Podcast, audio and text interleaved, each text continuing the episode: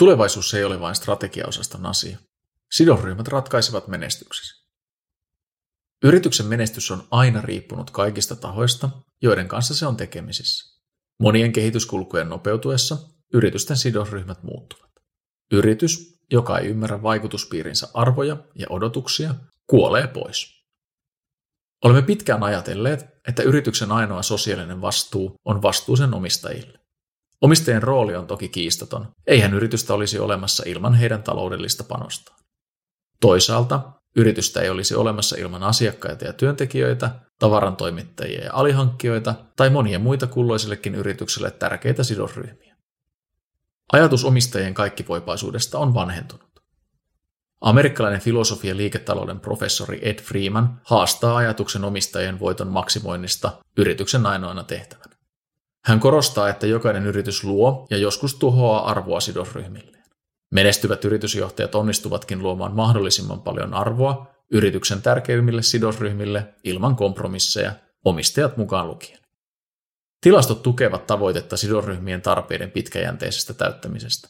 Konsulttitoimisto McKinseyn selvityksen mukaan pitkäjänteinen arvonluonti kaikille tärkeimmille sidosryhmille on hyvää bisnestä.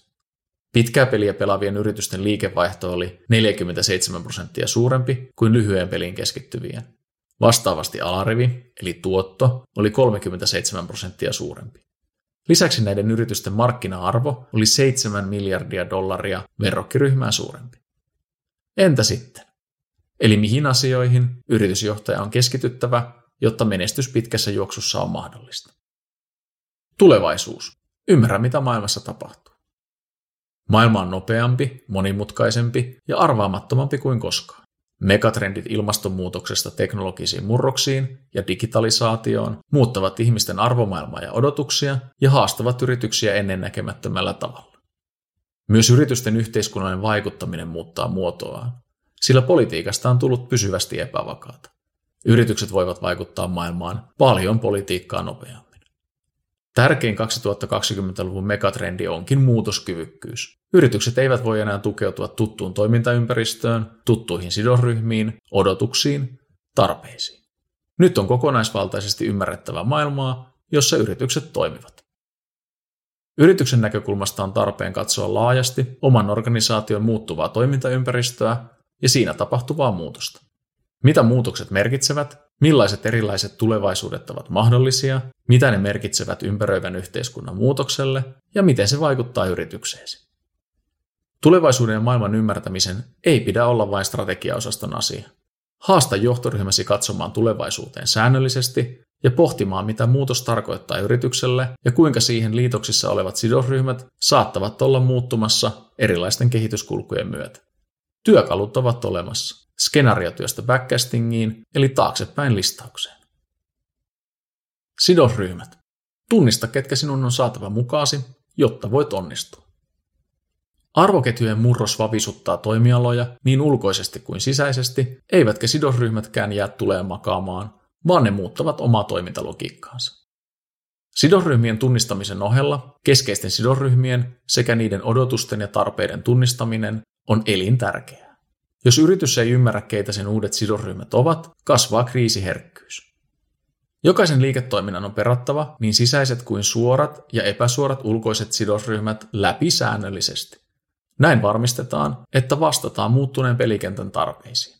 Ja siitä työstä on tehtävä myös johtoryhmätason asia. Kommunikoi. Toimi ja kerro siitä. Muutosten ristipaineissa toiminnan suuntaan muuttavien yritysten on pysyttävä skarppina. Sidosryhmien tarjoavat suunnat eivät aina ole oikeita ja yritys voi tehdä väärän käännöksen. Oma vaikutuspiiri on saatava kulkemaan samaan suuntaan tai muutos tulee epäonnistumaan. Yritykset kommunikoivat maailman kanssa brändinsä kautta ja brändien odotetaan ottavan yhä enemmän kantaa.